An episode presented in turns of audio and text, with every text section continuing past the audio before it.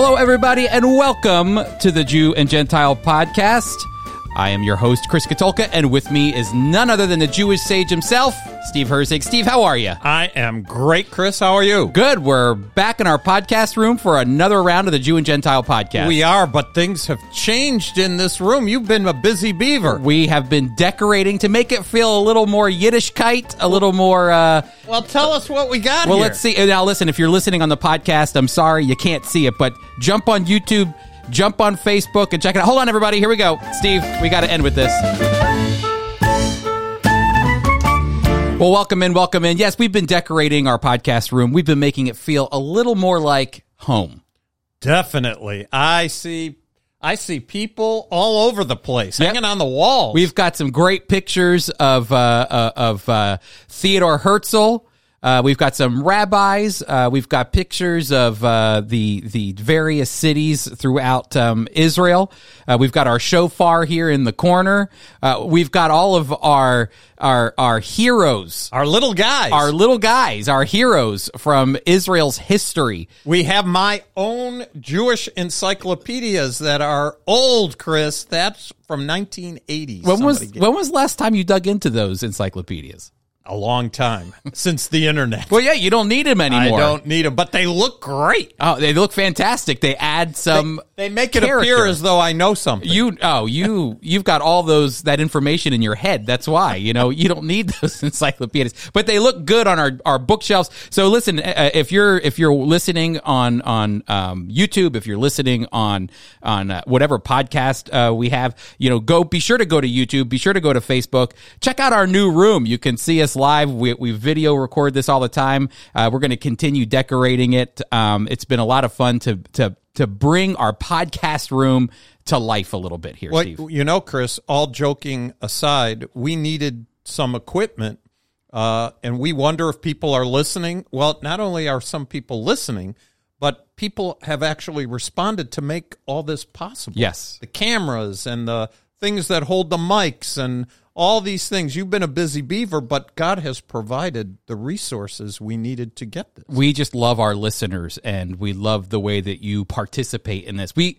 St- Steve, I don't know about you, but I am surprised at how quickly uh, people have gravitated to the podcast. And just this is our 35th episode, and I feel like we have a a a solid following, which I'm so thankful for our podcast listeners, our YouTube watchers, our Facebook watchers, all of it. And we've got more coming out with uh, FOI Equip and the Jew and Gentile podcast It's as well. very exciting. Just See- very exciting. Before we uh, jump into uh, uh, studying God's word, we're going to continue our study on the temple. Before we continue to do that, I want to highlight two things, Steve. First of all, last night we had our Bridges interest uh, internship interest meeting. That was fantastic, Chris. I was uh, really excited.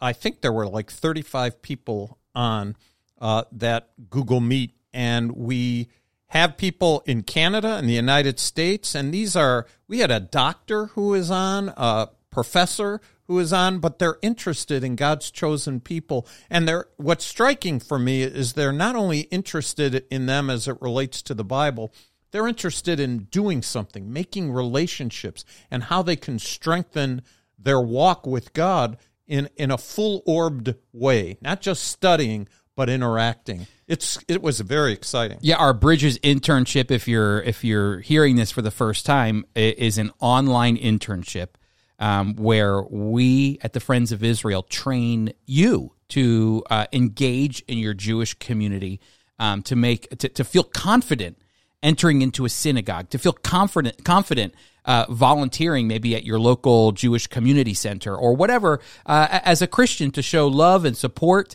uh, to show the love of the, the Lord Jesus in your Jewish community, to make him known through acts of service. We want to give you the tools and the resources to do that. Our Bridges online internship allows you to do that, which it's free. Steve, it's free. That's such a deal. But you know, Chris, what impressed me probably the most was the testimonials of three graduates uh, who were talking to newbies. They went through the program eight weeks, and they were testifying as to how the Lord used that in their life. Yep, I love the one of the testimonies was that uh, uh, uh, one of the young men that went through the program, uh, he went and visited a, uh, a a Jewish deli, and he brought his friend along, and he learned that he was Jewish at the deli. He didn't even know he was Jewish. He know. said, He hey, just come wa- to me. I'm going to a deli. The guy said, I'm Jewish. Yeah, and he had a chance to share about his faith. And uh, I think uh, his Jewish friend even went to church with him, if I remember correctly. Just a great. That's exactly what we're looking for: opportunities for God to open doors for us to to share the love of Jesus. And so that's a great a great It, it was great, Chris. It was great. So uh, that's our Bridges uh, uh, interest. In, uh, I always get this wrong, Steve. Our Bridges internship interest meeting. Say that ten times fast. Uh, and so uh, that was great last night. And then also we have our FOI equip class. Yeah, you wrap up on Thursday. Yep. Well, I do my third class for Israel and prophecy, uh, and uh, we're, we're going to be wrapping up looking at Romans chapter eleven and other passages in the New Testament. Um, and then after my class uh, ends this Thursday, next month we're going to have Lorna Simcox on, and she's going to be teaching about uh, uh, ways to share your faith. Uh, but the, the class is called The Search, which is titled after her book, The Search. It's her personal testimony coming to the Lord Jesus. And I hope people will be interested. They could go to foi.org and go to our bookstore and they can get that book and probably get it in time and read it before Lorna teaches. And it should be a great, great interaction. that I think it'll be great. And you can do you can register if you've not registered for my you know Israel and prophecy class. You can still come. I know it's the last class, but please come. You can come whenever you want. It's free. Um, and then Lorna's class, you can still register for that. You can do both of that. Uh, uh, register for both of those classes at foiequip.org. Again, that's foiequip.org. So Steve, here we are. Here we are. We've been talking for the past few weeks. I think we're on week five now, if I remember correctly, uh, about the temple, and we've watched uh, the, the the really the progressive revelation of the temple, the tabernacle to the temple, the movement of God in the in the tabernacle and temple. Um, we've watched, we, we've kind of given some definition to why the tabernacle and temple was designed by God for, for him to dwell with his people. Um, and so last week we looked at, if you want to go back and listen to last week's podcast, you know, we talked about the fact that God's presence that was in the tabernacle, that was in the temple, came down in the person and work of the Lord Jesus Christ. And then after the Lord Jesus Christ ascended into heaven, the Holy Spirit came down and God's presence dwells with us. We're walking temples of the Lord right now, which is just amazing. But there's still prof- there's still prophecy when it comes to the temple as well. And you know, the observant Jewish people are looking for a third temple. Uh, you and I know very well when we take a tour to Israel, we go to the Temple Institute, and there we will see all the implements for the temple. And it really segues into something that I discovered on the Jerusalem Post, Chris. Uh, Christine Darg uh, wrote on May 3rd, and we'll have our those who are interested, you have a link that they can access this article. Yeah, it's on the show notes. Okay, so we will be discussing it. And the, the article starts off by saying the Temple Mount in Jerusalem is the focus of ongoing Bible history and prophecy. She nailed it in one sentence. Yeah, can you? Uh, you know, when we the first time I ever went to Israel, uh, we visited a place called the Temple Institute, and it blew me away because, you know, not only do we believe in biblical prophecy from the Old Testament and New Testament, but that there will be a third temple built. But it, it astonished me that, of course, I mean, and I don't know why it did, but Jewish people uh, believe in it so much that they're investing millions and millions of dollars into seeing this third temple rebuilt. And that's what the Temple Institute showed me. It showed me the menorah that, that's ready to be put in the temple when it's built. It's sitting in the Jerus- in the uh, Israeli section or the Jewish quarter of Jerusalem. You can walk by it. It's got acrylic glass over it. Uh, it's the, the menorah. We, we people walk by. It's it's common now. It used to be such a huge deal. The menorah. Now people, kids walk right by it. Now. I know. It- It's because you kind of get the feeling, oh, that's just a, a decorative piece in the middle of Jerusalem. But the point of that large, you know, uh, menorah is that it will go in the third temple. They have the table of, not the table of show, maybe they do have the table of showbread. It's all it's all ready. and It's the all ready. incense altar, Everything. high priestly garb. I mean, it's all ready to go, and I think that fits in with with what uh, Christina uh, what's her last name again? Darg. Darg? D A R G. Talk is talking about here. Like we're, we're seeing these things. It's not just history. It's people living out the expectations of a third temple being built. Well, when you and I have have visited Jerusalem, we know that the Temple Mount is the center of the world. It's the center of the world. How do we know that? Well, in Ezekiel 5 and verse 5, it talks about Israel being the center. Jerusalem is the center of the of the whole earth. And think about what we've already discussed at that Temple Mount. That was where Abraham took Isaac. That was where Solomon built his temple. Uh, that's where the second temple was built and expanded upon. And that's what we talked about that last week. That, what is it, 130 acres of uh, square that was expanded on Mount Moriah, filled in, and a temple. Herod put a preface, a, a, a big front frontage on the front of that thing. It was gold. So Yeah. it was solid gold. What an im- immense place. And now what's there, Chris? Now it's the Dome of the Rock. Now it's uh, um, the the mosque, the um, It's Al-Aqsa Tsurus. Mosque. That's what it is, Chris. It's Tsurus. It's trouble. We had that Yiddish word. Why am I saying it's Tsurus? You're so funny. I, here I'm giving total definition to what's on top of the Temple Mount, and you're just calling it trouble. It is huge trouble. it, it is. Um, you could not have any more divergent views than you have in that place. There are there are people all around the world who wish that you could just move that away so that you could remove. It is an explosion ready to happen. Yeah, I remember um, in 2004 or 2005 when I went to Israel, uh, the Palestinians were digging out dirt from the Temple Mount um, to build a uh, exit from the Al Aqsa Mosque, which is one of the largest mosques in the world. I mean, it holds thousands of people. It's on the Temple Mount, and um, uh, the the removal of the dirt that is the behind the retaining walls uh, created some instability in the retaining walls of Herod's temple. And you could see it if you're on the southern steps, you could see the retaining wall starting to bulge out a little bit.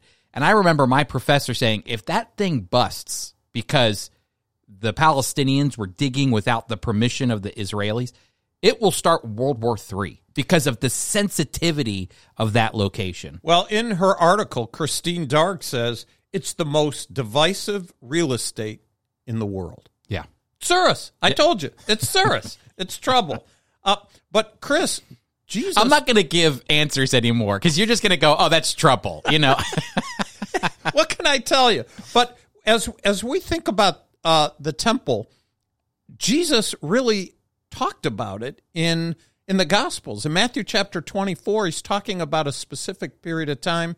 He's actually amplifying what what Daniel was prophesying about in Daniel chapter 9. And in and again, Christine talks about that in uh, Matthew chapter 24. She cites Mark 13 and Luke chapter 21 because this future temple is called holy for the Jewish people. It's the holy temple. It uh, when you go to the a temple institute and you're there, they constantly talk about the peace it's going to bring. It's going to bring the world together. And yet Jesus talked about an abomination that causes de- causes desolation. What did he mean by that, Chris? Yeah, th- that's interesting because you kind of have to go back in Jewish history in order to move forward into prophecy when Jesus says those words. Because when you talk about the abomination of desolation, that goes back to the prophet Daniel, when even Daniel envisions an abomination of desolation, which is when you make the temple, uh, the sanctuary of God, unfit for worship. Uh, uh, and and there was a Greek king who did that. His name was Antiochus Epiphanes, and Antiochus went into the temple. He did uh, a lot of bad things to the Jewish people, but you know one of the major things is he desecrates the temple by slaughtering a pig and setting up idols in the Jewish temple. Um, and so by doing that, he commits an abomination of desolation, which the abomination of desolation then desecrates the temple. You can't even worship in the temple. It's got to be cleansed. And so it's funny because you would think, oh, that's been fulfilled. That happened in 167 BC. you know, that's what Daniel was looking to when that happened in that time period. That's where the story of Hanukkah comes from. But it's fascinating because when Jesus comes on the scene in Matthew chapter 24, the Olivet Discourse, when Jesus is giving his prophetic words about the future, he still shows that the abomination of desolation that the prophet Daniel talked about is even still yet to come. So it hadn't been, you know, yes, there was an abomination of desolation during the time of Antiochus in 167. Jesus came after him, though, right? Jesus comes after him and says, "Oh, Very important. That's right. There's another. There's an abomination still yet to come." And so, and it's unlike something you will have ever seen. He talks about this tribulation period. It's uh, the great tribulation. You know, I believe he calls it in Matthew chapter 24. And so, there is still yet an abomination to a temple that is yet to be done. Um, uh, in the future, Jesus kind of casts it forward in many ways. You know, this whole discussion of a temple still revolves around prophecy that relates to Jewish people going home. And I- know that it sounds like a whole discussion on things that are happening. It's multi layered. We have a, a war going on in Ukraine.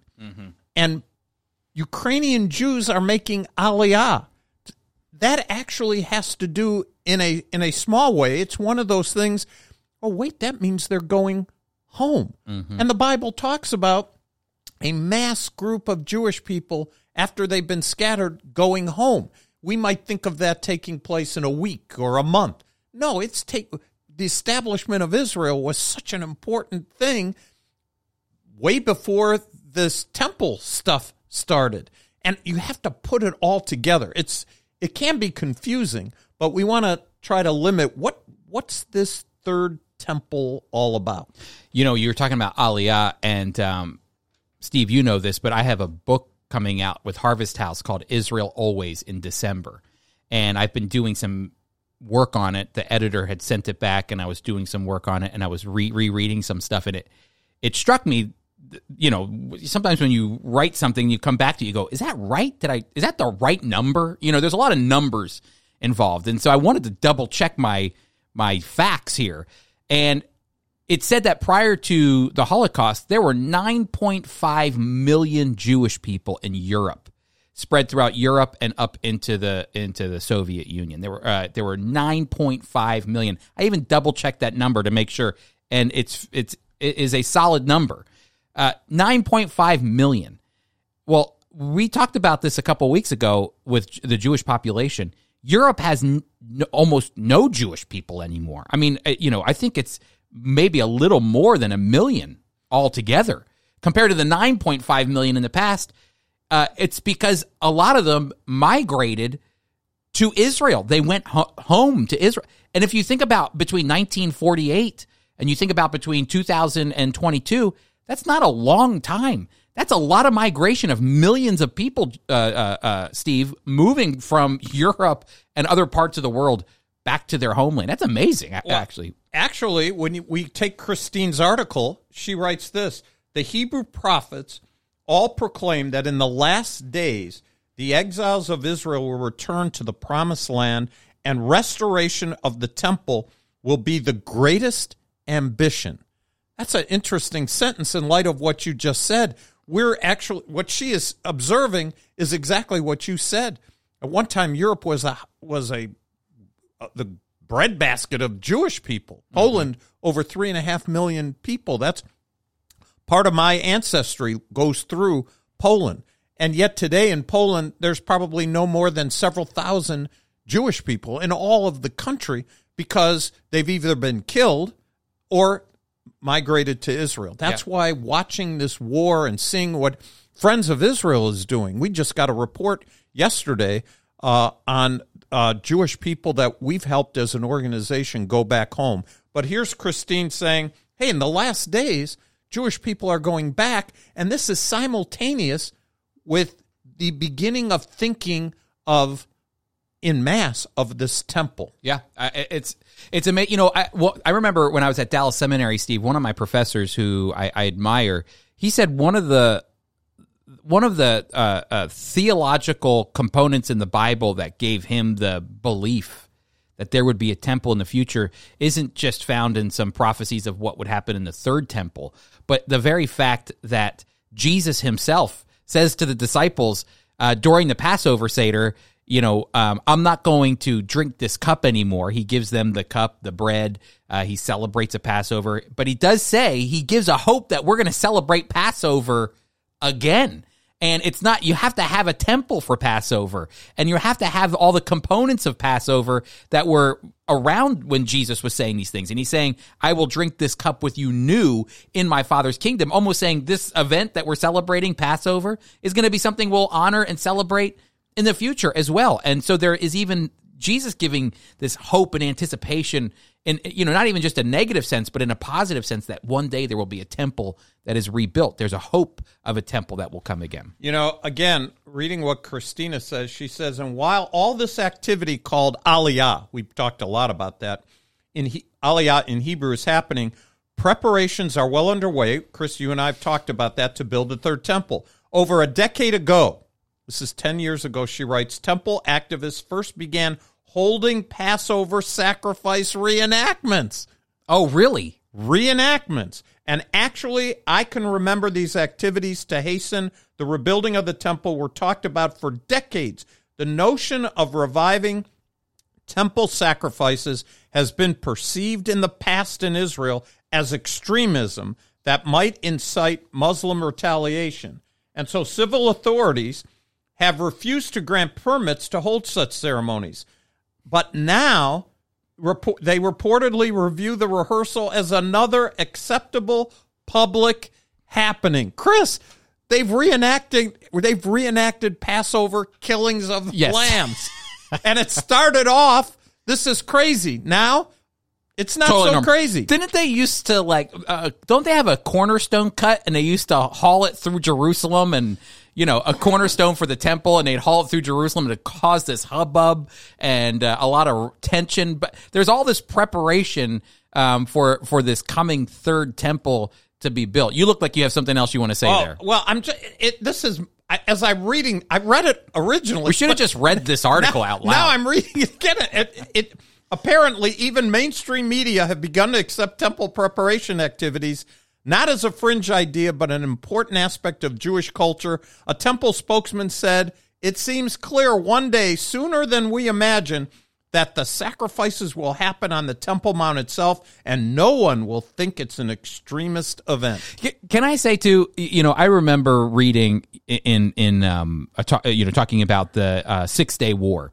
You know, that was a, a monumentous moment in Israel's history because uh, between 1948 and 1967, Jerusalem was divided. The Temple Mount that we're talking about right now, where that houses the Dome of the Rock and that will house the third temple, um, Jewish people didn't have access to that. They were completely cut off. The Jordanians controlled it. But in 1967, during the Six Day War, Israel not only pushed back Egypt and pushed back uh, Lebanon, Syria, and uh, they pushed back Jordan. And by pushing back Jordan, they took the Temple Mount. And I remember there, there, there are these Speaking of pictures, there's these great pictures of these three young paratroopers at that time that are standing in awe as they're staring at the Western Wall. They're staring at the temple. They've not seen it in a long time or been able to approach it.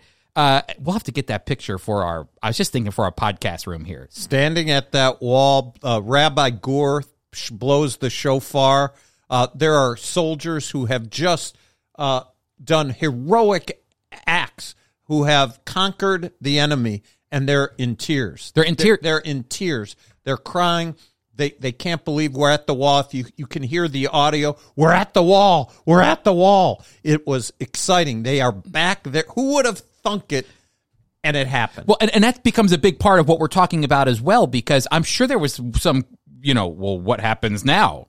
Now we have control of the Temple Mount.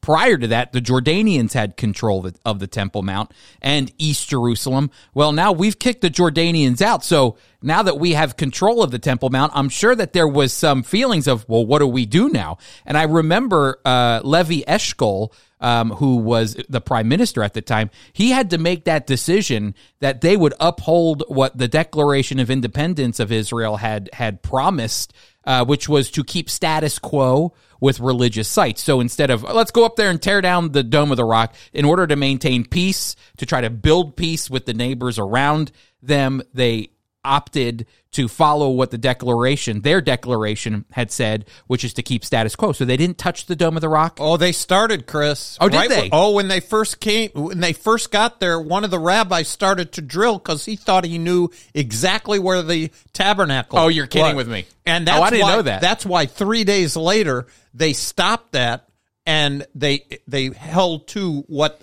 their constitution said, keeping status quo. But you can actually go. So where- he went up there, like the the moment that it happened, he goes up there with a drill and starts. Absolutely. In fact, one rabbi testified that he could he put a mirror there he because he could, didn't want to look directly at the Shekinah. We talked about Shekinah. Yeah. He said he he saw it through the reflection of a mirror. He said, "I know exactly where the ark is, the ark of the covenant is, uh, but uh, it had to be they."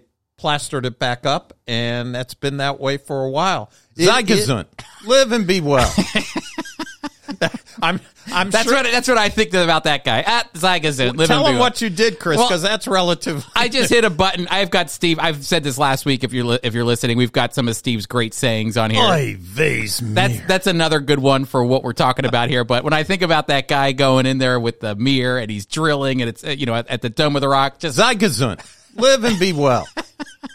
I, I'm sure the uh, prime minister was not saying that, No. as we already said. That no. This is what he was saying. Oy, oy, oy, oy, oy, oy. I'm sure he did. But but Chris, as we think about this, uh, there is going to be a person who comes on the scene uh, who is going to unite the world uh, and bring peace to this place that has it's it's kind of crazy. It, they're going to be able, the, you know, to the Jewish people will be given permission um, to rebuild a third temple. All that anticipation that we're seeing right now will be worked out as what we believe what the scriptures teach to culminate in a third temple that will exist during the tribulation period. Um, you know, I, what, why does a third temple need to be built, though, Steve? What, what, what's the point of it? Well, the rabbis discuss who what comes first, the Messiah or the temple. Oh, yeah, this is a great question. It's it's it's do we build the temple to bring the Messiah or does the Messiah come to bring the temple? They discuss this all the time. And as we view future prophetic truth, we realize at any time uh, the church will be raptured, taken away. There'll be great confusion then. Uh, we don't know when the war of Gog and Magog is. Uh, some people believe it could be before the rapture. I don't take to that. I believe it will have uh, a an effect upon uh, after the rapture for the tribulation and uh, where the Antichrist will rise to power because he'll solve that problem of Gog and Magog. Well, he won't solve it. God will, but he'll take the credit. Yeah. All that's all that without trying to bring confusion here. The idea is that there's going to be a, a Antichrist, or from their point of view, this wonderful person who's going to bring peace. They'll be able to sacrifice again. The Jewish people will have a place to worship, and the the uh, issues or tsuris with the Islam probably will be calmed down because of what happens in Ezekiel 38 and 39. So the temple is important because it will unite the Jewish people. They will uh, look to this temple as being a, a means and a way for the people of the world to have peace, and the Antichrist will be in favor of it, 100% in favor of it. There's a lot of people, Steve, that don't believe that this is going to, a lot of Christians, I shouldn't say a lot of people, but a lot of Christians that don't believe this will take place. Um, what would you say to somebody, you know, who goes, ah, I don't believe that. I, I, I don't believe that there'll be a temple, a, a third temple, or, you know, it's done. You know, Jesus came, he, he said, uh, destroy this temple in three days, I'll raise it up again. You, you, what do you say to somebody, you know, who's who's asking those questions and and your response to that? Usually, my response is this I'm here. I'm here. I'm Jewish, and I'm here. They, time and time again, we were supposed to be destroyed, and I'm here. Mi- miracle. The land of Israel. 1948. I, Chris, we've talked about it a million times, but I'll do it a million and one. Nobody thought there'd be a reestablishment of Israel, the, except the scriptures. And our people, that being the founders of uh, Friends of Israel, they believed it. Why? Because of the scripture. We we've read verses uh, like Isaiah where it says they're going to come from the north, they're going to come from the south, they're going to come from the east and the west, and reestablish Israel. So Israel proves that what God says is true. And so this abomination that Jesus talked about is just as true as the establishment or the reconstitution of Israel. So if somebody says they don't believe it, I say I underst- I understand why you don't believe it, but every single time in in biblical history when it seemed that it wasn't going to happen the way that you might think, God gives certain promises that are true. You know, I kind of want to go to that passage um, in Second Thessalonians because I think that's a good one too, Steve. When it talks about you know when we're talking about a future temple, um, because Paul kind of gives us a vision of the future and why a third temple has to be built. Um, and you know, I think it's important to know too that you know when Paul was ministering, there was a temple. Uh, there was you know this.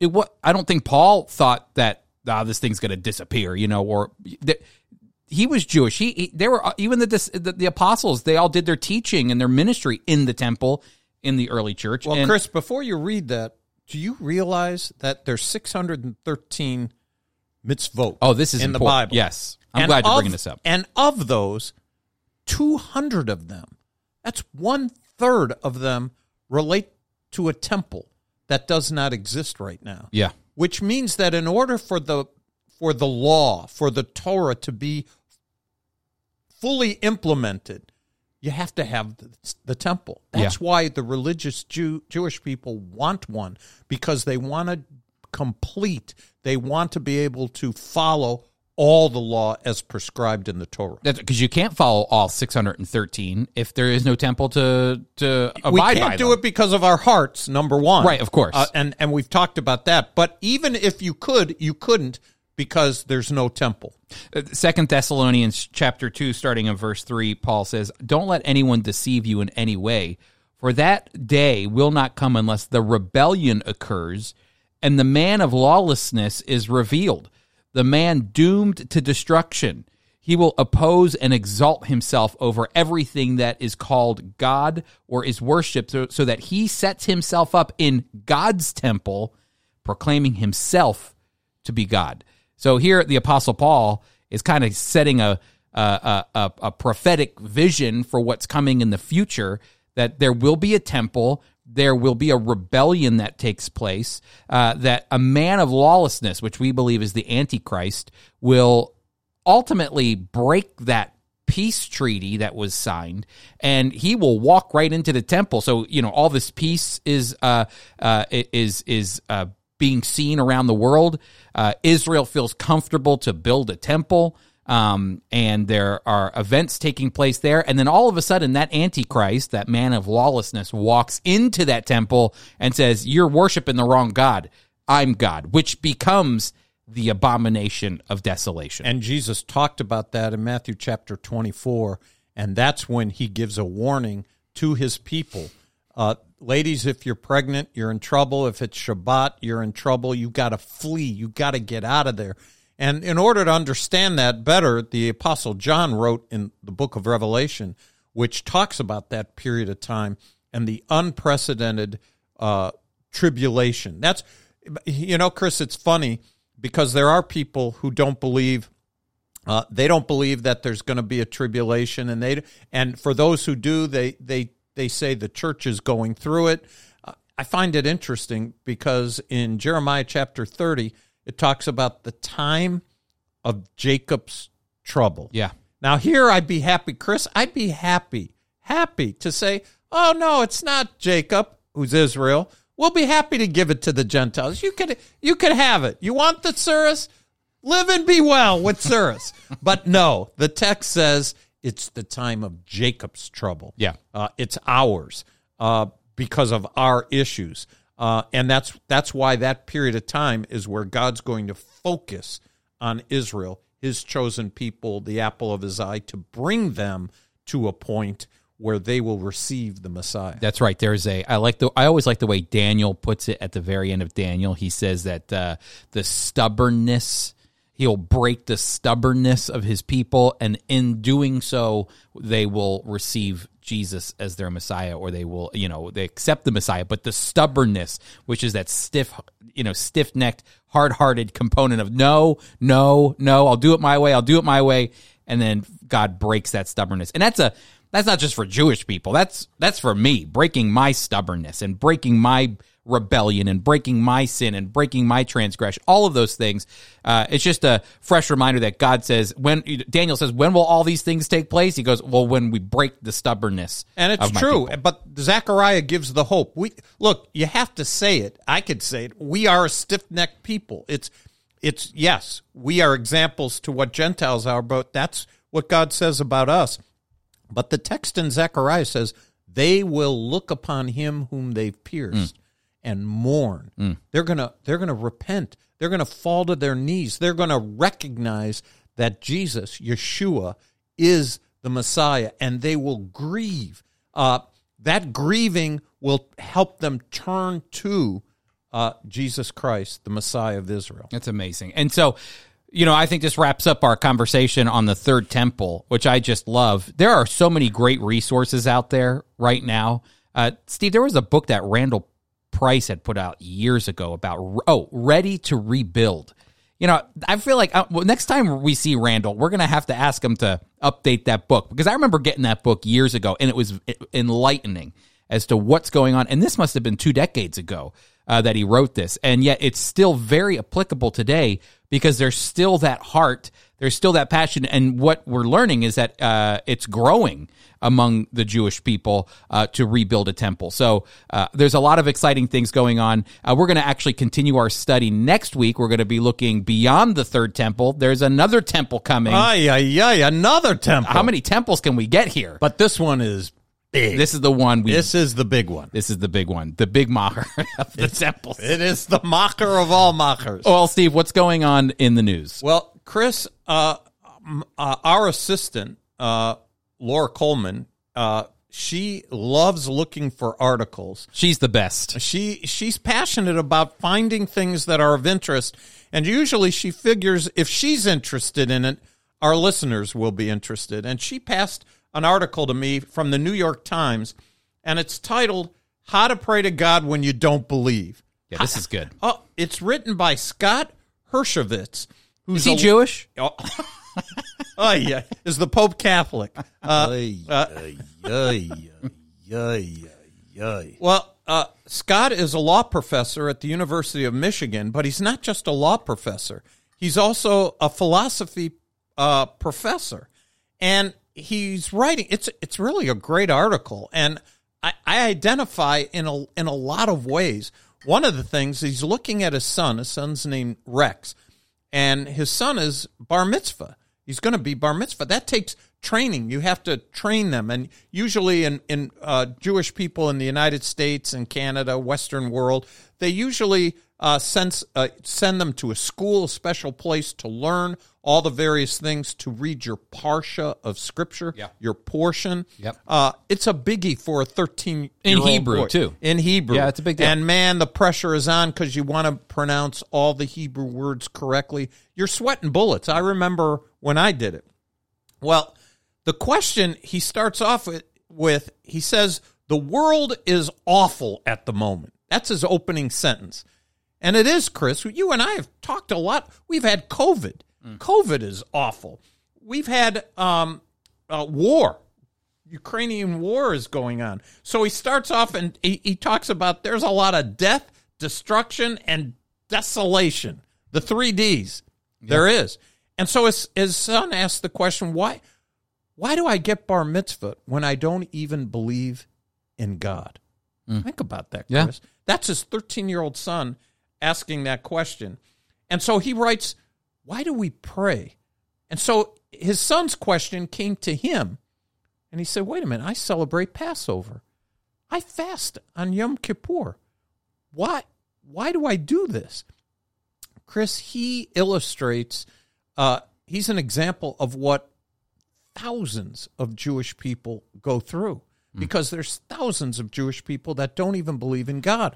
But he comes up with this sentence, and you can I read the sentence to you before we came on. I know, I had to- So I want you, I want you to talk it through because I wasn't. I didn't. I didn't do well enough in school to understand what this. What's he? A philosophy professor? He is a philosophy Yeah. professor. And here's what he says I think that for real, God is pretend. So let me, let's slow. I think for real, God is pretend. And for pretend, God is real. the only way I would ever understand this is because, like a five year old, you walked me through this from what his example was, uh, which I think you should tell the audience because, um, I like you said, Steve. I don't. I think this isn't even the way that some um, Jewish people think. I think this is the way maybe a lot of nominal Christians think about God as well in prayer. But go ahead. Why don't you explain well, what that means? Well, he he talks about what philosophers call fictionalism. It's an ism. You know, we have Catholicism, Judaism. This is fictionalism. And so he gives this example. Suppose I say Dumbledore teaches at Hogwarts. Now, if our listeners aren't familiar, I, I've never watched Harry Potter. I know a lot of people have. Uh, if that was a claim about this world, he says it would be false because Hogwarts doesn't exist here, and neither does Dumbledore. So he can hardly say hardly teach there. But they do exist. Here's he says they do exist in a different world. Yeah. And that's the fictional world. That's the world he says that Harry Potter lives in. So the sentence Dumbledore teaches at Hogwarts is true in that fiction. Yeah, because you know when my kids watch shows, Steve, it's pretend, and um, they identify with the characters, and uh, they identify with the setting. You know, when they see a Marvel movie or something like that. Chris, isn't there isn't there these places that people dress up? Oh my! you, mean, you mean where the guys go and they try to find a date, but they never can at those Marvel, you know, whatever. I don't know, but that, that- yeah, you know what I'm talking. Yeah, they they live out these expe- the the fictional experiences. They live them out. It it becomes. It's not that it's real. Like my daughter knows that Wonder Woman uh, is not real, but she identifies with the movie while she's watching it and she wants to talk about it and she wants to you know did you know she did this and this and this and you know it's almost like she's talking like it actually existed for her so i, I can see what he's saying. I, I understand. It takes me back, Chris, right before I got married. It was September of 1977. Uh, I uh, I didn't have a car then. My wife was future wife was in Connecticut, and I went to visit her. And I took a bus back uh, back to uh, Atlantic City where I was living, and it stopped in New York. And Chris, I it stopped in New York, and these people got on the bus who had just gone. I never heard of it before. They had gone to a Star Trek uh, event. yep exactly And a person sat next to me. There were people dressed up like Spock and like Captain Kirk. And this person sat next to me and he said, I just got a blueprint of the Enterprise. What? Zei gezunt. Live and be well. The the fictional world they want this world to be real. Yeah. And what what the professor, what Scott wrote is that listen, in this fictional world, God is real.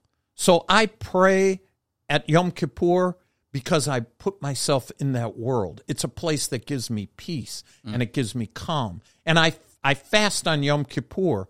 I celebrate Passover. And my son will have bar mitzvah in will be in the real world, but we will be fantasizing about what this religious world looks like. And it keeps us community. It keeps us together. Can i loop it back around? Because you know we're we're giving some credence to what this guy is saying but at the same time i hope not No, no, but I'm saying we're def- we're we're helping give some definition to what he's trying to say. Maybe that's the best way I can say it. But at the same time, you know, we actually have an answer. He didn't have to write the article. You know, there's a he start the way he starts the article off. How was it again, Steve? The world is awful at the moment. Yeah, amen. He should come to our Eden to Eden uh, prophecy conference. Yeah, actually, to me, it gives it gives weight to it. It kind of his whole argument falls out from under him because God spoke to the issue of suffering. It's not that's what I love about the Bible. I'm holding the Bible up everybody right now if you are watching online. The reason the thing I love about the Bible, Steve, is that it doesn't lie to us. It's not sitting here saying, you know, everything is perfect. Everything is fine. Whatever issues you're dealing with in life are just because of you you're an idiot and you're stupid or you made a bad, you know, whatever. It's that, you know, God speaks to the issue of suffering over and over and over and over again in the scriptures. It's a very real, you know, uh, uh, uh, uh, text that deals with the issue of suffering and mankind, which all gets rooted back to the issue of we disobeyed God. We, you know, it was perfect. It was, you know, there were no problems in the world. And we brought them because of our disobedience to God that goes back to Adam, that goes back to Eve. But to sit there and go, oh, it's all, you know, it's, what was his line though? It's real, but it's pretend, and it's pretend, but it's, It's fictionalism, he calls it. Right. He calls it. I think that for real, God is pretend, and for pretend, God is real. Yeah, and that's the thing is we don't have to pretend. It real life is hard, and God tells us it's gonna be hard. You know, it's a part of the curse of sin. God didn't lie to us. It's very real. In fact, it's not fiction at all. It's God's word. It's speaking to us, and it's actually telling us if we turn to Him, we can live an abundant life today that if we turn to him and repent and follow him, it doesn't mean all the problems disappear as a follower of the Lord Jesus, as a as a believer in God. It actually means that there's still suffering. We still feel pain. We still we still cry. We still feel uh, uh, emotional loss. Um, we still feel abandonment. We still feel these things. Um, but that doesn't mean God is pretend. In fact, God spoke right into it and says, I identify actually with my suffering. That's why I sent Jesus, my son, to take that pain, to take that sin, to take all of it so that one day, like you said, Steve, Eden to Eden, you could come back to the place where there are no more tears, where there, there is no more shame, where there is no more guilt. Because it's not fake. It's as real as could possibly be. So, you know, I guess in his mind, he just thinks, well, if God is real, then everything must be perfect. Well, amen. But that's not God. That's The problem is not God. The problem is us. You know, Meno Kalisher, who pastors a church in Jerusalem, uh, he's with Friends of Israel. He talks about the fact, you know, in the Bible, if you had chapters 1 and 2 in Genesis and then chapters 21 and 22, what a great story. just four chapters. but but in fact, starting in chapter 3 of Genesis and going all the way to chapter 20 of Revelation is the is the way God solves what happens in Genesis chapter 3. The problem is created and now it's got to be fixed and God has a plan to do that. Thus the Lord Jesus today we could say is our blessed hope. Mm. Yeah, it, you know, I I just when I re- when you were sharing that with me and you were talking it through with me, I I understand what and I, you know what I'm actually glad that he doesn't just abandon it all. You know, good good for him. Good on him for keeping the course because you know at maybe at some point it God will enlighten him to the truth. Maybe he'll hear something. Maybe the spirit of God will work in him and draw him or Rex his son and and maybe there will be an understanding of well God does speak about suffering. It is real. That's why Yom, he says he goes to Yom Kippur. He fasts on Yom Kippur. That whole issue has to deal with sin and making a correction with the holy God. So anyway. I, I've had this issue many times. People come to me and ask questions. Why? Why do the Jewish people do that when they they don't even believe? And I say, well, why do Creasters come to church on Christmas and Easter? yeah, exactly. But they have the same opportunity then, because if they go to a Bible believing church that on a, on Easter or Christmas, they can hear the good news and respond. yes. So there's that attachment. He has an attachment to the Bible, to the Jewish scriptures, which if he reads it, hopefully can lead him to the truth. Uh, and he'll believe it. Same way Gentile Creasters who don't believe, but they come for tradition, they hear the Oh, word. I've been I've had conversations with friends who, you know, we talk about the resurrection and they go to church every Sunday religiously. Oh, I don't, I don't really believe that. Uh, okay, that's you know that is the essence of Christianity. You don't believe that, then you're not in the you know you're not in Orthodox Christianity anymore. Well, it's okay. I go because of tradition. Oh, all right, you know, but they wouldn't be the first ones. No. John chapter 11, Lazarus come forth. Lazarus come forth. And he hopped out of that four days he was in that tomb. And there were people who saw it. They were excited at first and then they went, eh, you know. yeah, They, interesting. they forget fast. We do forget. We all forget fast. That's why God says, "Remember." We just learned that today in uh, chapel at Friends of Israel, talking about God calling us to remember who He is. Remember, remember, remember. All right. Well, Steve, anything? I don't think we have anything else on the news, or do we? No, that's that's it. But we are now going to Here we go. Going to the Yiddish word of the day, everybody. Steve, I'm not going to lie to you. I'm going to let you say this Yiddish word because it's. I'm scared to say it. Well, Chris, we just heard from this professor, we read the article where he says, I think that for real God is pretend and pretend God is real. That's a Bubba Meiser. Bubba Miser. A Bubba Meiser. That's a wives' tale. That is craziness. Don't believe it. It's Meshuggah. It's crazy. a Bubba Meiser is a is a fairy tale. It's it's going to a Marvel movie and believing that it's true. it's a Bubba Meiser. It's a story. Can I? It's Bubba Miser. Misa. Miser. Yeah, yeah. Bubba Miser. We have But you the got to say it so fast. Bubba Miser that it's That's all one right. word. It just kind of slops together. and it's a fairy tale, an old wives' tale. That's right. That's right. When when somebody, uh, when somebody's re- okay, a fisherman. Okay, I don't know if there's any. I'm not a fisherman, but you know the, the reputation they have. Oh, the one that got away. You should have seen how big it was. ah, it's a Bubba Meister. You're just telling a story. Uh, You never had the thing. I like it. I like our Bubba Miser. Okay, well, we have that word on our show notes. All the news that we went through today are it is in our show notes as well. If you'd like to go through and read the articles yourself, especially that one from the Christian from Jerusalem Post, uh, Christina Darg. Is that what it is? Christina, uh, yeah, yeah, you got me. Christina D A R G. Darg. Yeah. Christina Darg, if you want to read that. All those uh, links are on the show notes. You can go to uh, to our website, um.